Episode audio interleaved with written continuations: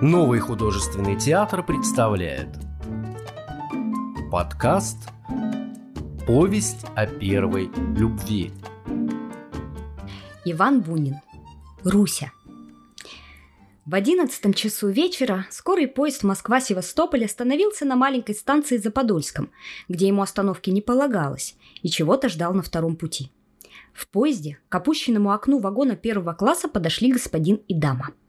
Через рельсы переходил кондуктор с красным фонарем в висящей руке, и дама спросила, «Послушайте, почему мы стоим?» Кондуктор ответил, что опаздывает встречный курьерский. На станции было темно и печально – Давно наступили сумерки, но на западе, за станцией, за чернеющим лесистыми полями, все еще мертвенно светила долгая летняя московская заря. В окно сыро пахло болотом. В тишине слышен был откуда-то равномерный и как будто тоже сырой скрип дергача. Он облокотился на окно, она на его плечо. «Однажды я жил в этой местности на каникулах», — сказал он. «Был репетитором в одной дачной усадьбе, верстах в пяти отсюда. Скучная местность. Мелкий лес, сороки, комары и стрекозы. Вида нигде никакого. В усадьбе любоваться горизонтом можно было только с мезонина. Дом, конечно, в русском дачном стиле и очень запущенный. Хозяева были люди обедневшие. За домом некоторое подобие сада, за садом не то озеро, не то болото, заросшее кугой и кувшинками, и неизбежная плоскодонка возле топкого берега. И, конечно, скучающая дачная девица, которую ты катал по этому болоту. Да, все как полагается, только девица была совсем не скучающей. Катал я ее всего больше по ночам, и выходила даже поэтично. На западе небо всю ночь зеленоватое, прозрачное. И там на горизонте, вот как сейчас, все что-то тлеет и тлеет. Весло нашлось только одно, и то вроде лопаты, и я греб им как дикарь, то направо, то налево. На противоположном берегу было темно от мелкого леса, но за ним всю ночь стоял этот странный полусвет. И везде невообразимая тишина – только комары ноют, стрекозы летают. Никогда не думал, что они летают по ночам. Оказалось, что зачем-то летают. Прямо страшно. Зашумел, наконец, встречный поезд, налетел с грохотом и ветром, слившись в одну золотую полосу освещенных окон и пронесся мимо. Вагон тотчас тронулся. Проводник вошел в купе, осветил его и стал готовить постели. «Ну и что же у вас с этой девицей было? Настоящий роман? Ты почему-то никогда не рассказывал мне о ней». Какая она была? Худая, высокая. Носила желтый ситцевый сарафан и крестьянские чуньки на босу ногу, плетеные из какой-то разноцветной шерсти. Тоже, значит, в русском стиле. Думаю, больше в стиле бедности. Не во что одеться, ну и сарафан. Кроме того, она была художница. Училась в Строгановском училище живописи. Да она и сама была живописна, даже иконописна – Длинная черная коса на спине, смуглое лицо с маленькими темными родинками, узкий правильный нос, черные глаза, черные брови, волосы сухие и жесткие, слегка курчавились. Все это при желтом сарафане и белых кисейных рукавах сорочки выделялось очень красиво. Лодыжки и начало ступни в чуньках.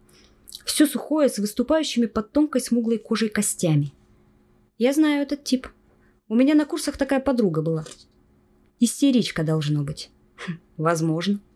Тем более, что лицом была похожа на мать, а мать, родом какая-то княжна с восточной кровью, страдала чем-то вроде черной меланхолии. Выходила только к столу. Выйдет, сядет и молчит. Покашливает, не поднимая глаз. И все перекладывает то нож, то вилку. Если же вдруг заговорит, то так неожиданно и громко, что вздрогнешь. А отец? Тоже молчаливый и сухой, высокий. Отставной военный. Просто мил был только их мальчик, которого я репетировал. Проводник вышел из купе, сказал, что постели готовы и пожелал спокойной ночи. А как ее звали? Руся? Что же это за имя? Очень простое, Маруся. Ну и что же, ты был очень влюблен в нее? Конечно. Казалось, что ужасно. А она? Он помолчал и сухо ответил. Вероятно, ей так казалось. Но пойдем спать. Я ужасно устал за день. Очень мило. Только даром заинтересовал. Ну расскажи хоть в двух словах, чем и как ваш роман кончился. Да ничем. Уехал и делу конец. Почему же ты не женился на ней? Очевидно, предчувствовал, что встречу тебя. Нет, серьезно. Ну, потому что я застрелился, а она закололась кинжалом. И умывшись и почистив зубы, они затворились в образовавшейся тесноте купе разделись и с дорожной отрадой легли под свежее глинцевитое полотно простынь и на такие же подушки, все скользившие из приподнятого изголовья. Синий лиловый глазок над дверью тихо глядел в темноту. Она скоро заснула. Он не спал. Лежал, курил и мысленно смотрел в то лето. На теле у нее тоже было много маленьких темных родинок. Эта особенность была прелестна. От того, что она ходила в мягкой обуви без каблуков, все тело ее волновалось под желтым сарафаном. Сарафан был широкий, легкий, и в нем так свободно было ее долгому девичьему телу. Однажды она промочила в дождь ноги, вбежала из сада в гостиную, он кинулся разувать и целовать ее мокрые узкие ступни. Подобного счастья не было во всей его жизни. Свежий пахучий дождь шумел все быстрее и гуще за открытыми на балкон дверями. В потемневшем доме все спали после обеда. И как страшно испугал его и ее какой-то черный с металлически зеленым отливом петух в большой огненной короне. Вдруг тоже вбежавший из сада со стугом коготков по полу в ту самую горячую минуту, когда они забыли всякую осторожность. Увидав, как они вскочили с дивана, он торопливо и согнувшись, точно из деликатности, побежал назад под дождь с опущенным блестящим хвостом. Первое время она все приглядывалась к нему. Когда он заговаривал с ней, темно краснела и отвечала насмешливым бормотанием. За столом часто задевала его, громко обращаясь к отцу. «Не угощайте его, папа, напрасно! Он вареников не любит. Впрочем, он и окрошки не любит, и лапши не любит, и простоквашу презирает, и творог ненавидит». По утрам он был занят с мальчиком, она по хозяйству. Весь дом был на ней. Обедали в час – и после обеда она уходила к себе в мезонин или, если не было дождя, в сад, где стоял под березой ее мольберт и, отмахиваясь от комаров, писала с натуры. Потом стала выходить на балкон, где он после обеда сидел с книгой в косом камышовом кресле. Стояла, заложив руки за спину и посматривала на него с неопределенной усмешкой. Можно узнать, какие премудрости вы изволите штрудировать. Историю французской революции, Ах, бог мой, а я и не знала, что у нас в доме оказался революционер. А что же вы свою живопись забросили? Вот-вот, совсем заброшу. Убедилась в своей бездарности. А вы покажите мне что-нибудь из ваших писаний. А вы думаете, что вы что-нибудь смыслите в живописи? Вы страшно самолюбивы. Есть тот грех. Наконец предложила ему однажды покататься по озеру. Вдруг решительно сказала – Кажется, дождливый период наших тропических мест кончился. Давайте развлекаться. Душегубка наша, правда, довольно гнилая, с дырявым дном, но мы с Петей все дыры забили кугой. День был жаркий, парило. Прибрежные травы, испещренные желтыми цветочками куриной слепоты, были душно нагреты влажным теплом, и над ними низко велись несметно бледно-зеленые мотыльки. Он усвоил ее постоянный насмешливый тон и, подходя к лодке, сказал — Наконец-то вы снизошли до меня. Наконец-то вы собрались с мыслями ответить мне. Бойко ответила она и прыгнула на нас лодке, распугав лягушек, со всех сторон зашлепавших воду, но вдруг дико взвизгнула и подхватила сарафан до самых колен, топая ногами. «Уж! Уж!» Он мельком увидал блестящую смуглость ее голых ног. Схватил с носа весло, стукнул извивавшегося по дну лодки ужа и, поддев его далеко, отбросил в воду. Она была бледна какой-то индусской бледностью. Родинки на ее лице стали темней. Чернота волос и глаз как будто еще чернее. Она облегченно передохнула. Ох, какая гадость! Недаром слово «ужас» происходит от ужа. Они у нас тут повсюду. И в саду, и под домом. И Петя, представьте, берет их в руки. Впервые заговорила она с ним просто. И впервые взглянули они друг другу в глаза прямо. «Ну какой вы молодец! Как вы его здорово стукнули!» Она совсем пришла в себя. Улыбнулась и, перебежав с носа лодки на корму, весело села. В своем испуге она поразила его красотой. Сейчас он с нежностью подумал. Да она совсем еще девчонка. Но, сделав равнодушный вид, озабоченно перешагнув в лодку, упираясь веслом в студенистое дно, повернул ее вперед носом и потянул по спутанной гуще подводных трав на зеленые щетки, куги и цветущие кувшинки. Все впереди, покрывавший сплошным слоем своей толстой круглой листвы, вывел ее на воду и сел на лавочку посередине, гребя направо и налево.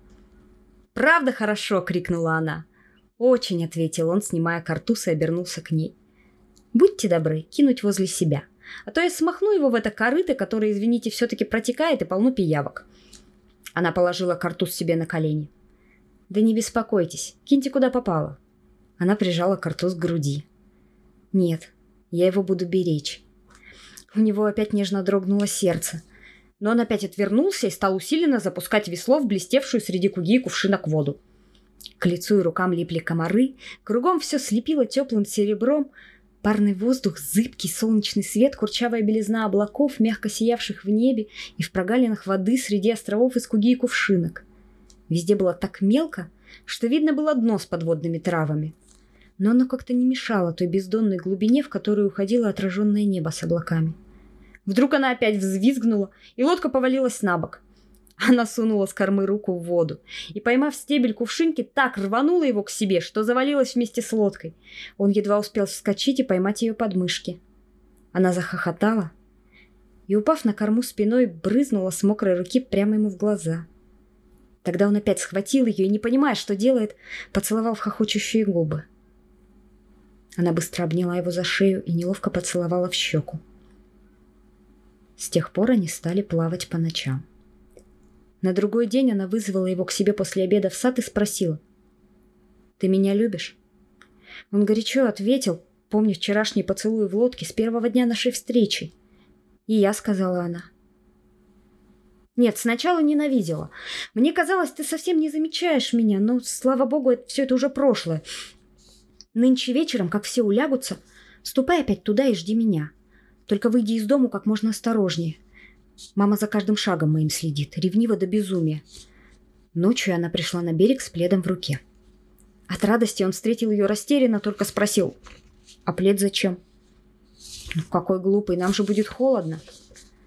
«Ну, скорей, садись и греби к тому берегу». Всю дорогу они молчали.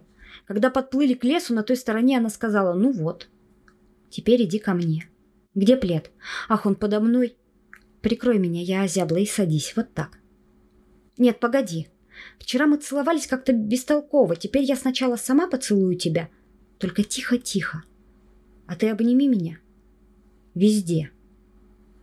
Под сарафаном у нее была только сорочка. Она нежно, едва касаясь, целовала его в края губ.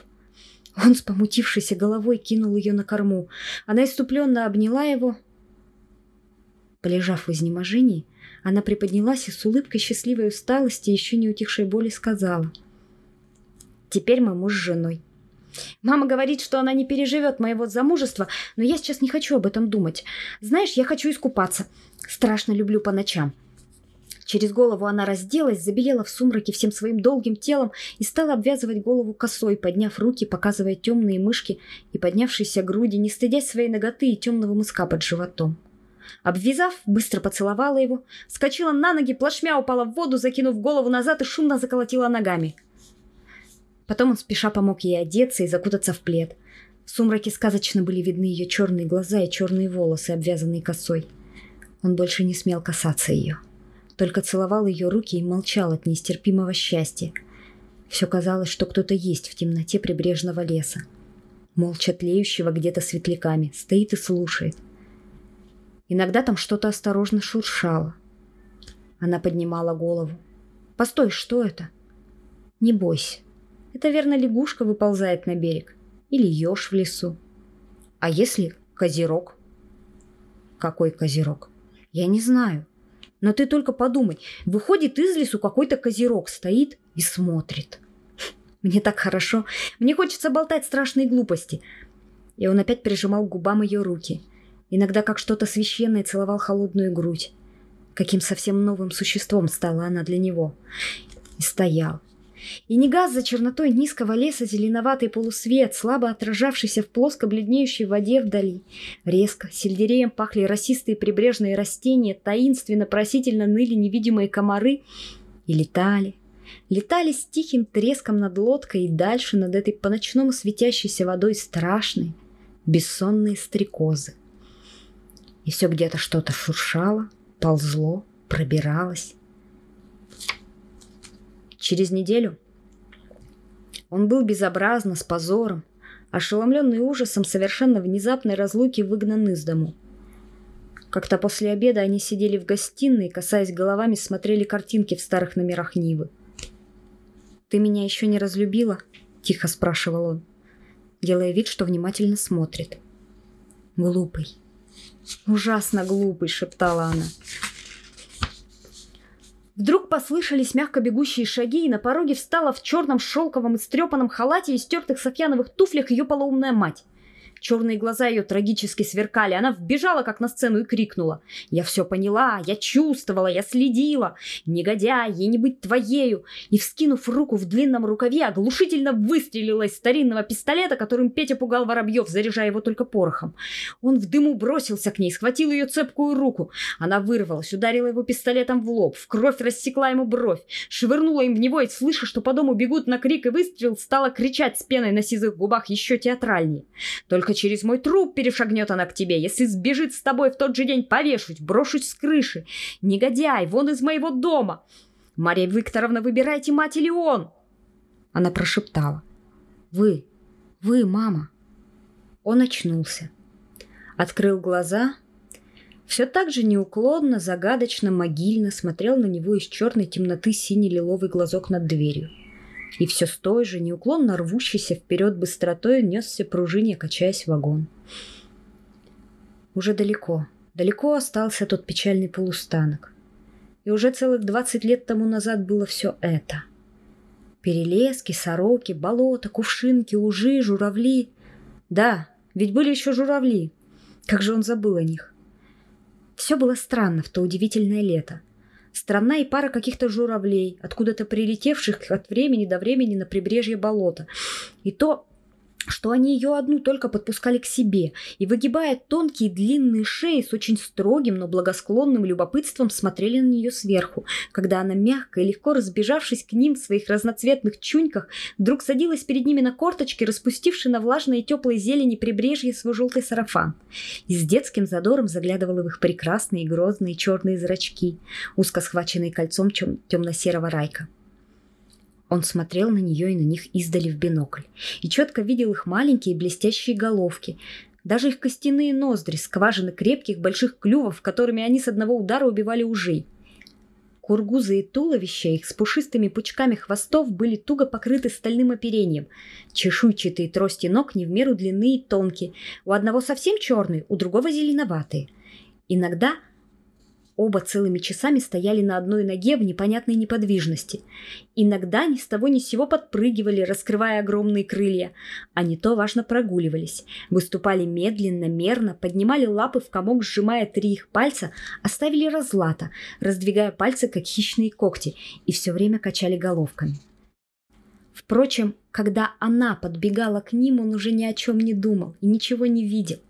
Видел только ее распустившийся сарафан, смертной истомой содрогаясь при мысли о ее смуглом теле под ним, о темных родинках на нем. А в тот последний их день, в то последнее их сидение рядом в гостиной на диване над томом старой Нивы, она тоже держала в руках его картуз, прижимала его к груди, как тогда в лодке, и говорила, блестя ему в глаза радостными черно-зеркальными глазами. «Я так люблю тебя теперь что мне нет ничего милее даже вот этого запаха внутри картуза. Запаха твоей головы и твоего гадкого одеколона. За Курском в вагоне-ресторане, когда после завтрака он пил кофе с коньяком, жена сказала ему. «Что ты столько пьешь? Это уже, кажется, пятая рюмка. Все еще грустишь? Вспоминаешь свою дачную девицу с костлявыми ступнями?» «Грущу, грущу», — ответил он, неприятно усмехаясь. «Дачная девица. Амата, нобис, квантум, амабитур нула. Это по латыни? Что это значит? Этого тебе не нужно знать. Как ты груб, сказала она, небрежно вздохнув, и стала смотреть в солнечное окно. 27 сентября 1940 года. Другие выпуски подкаста ищите в популярных библиотеках подкастов по поисковому запросу «Сказки на день», а также в социальных сетях в группах Нового художественного театра, где найдете еще много чего интересного.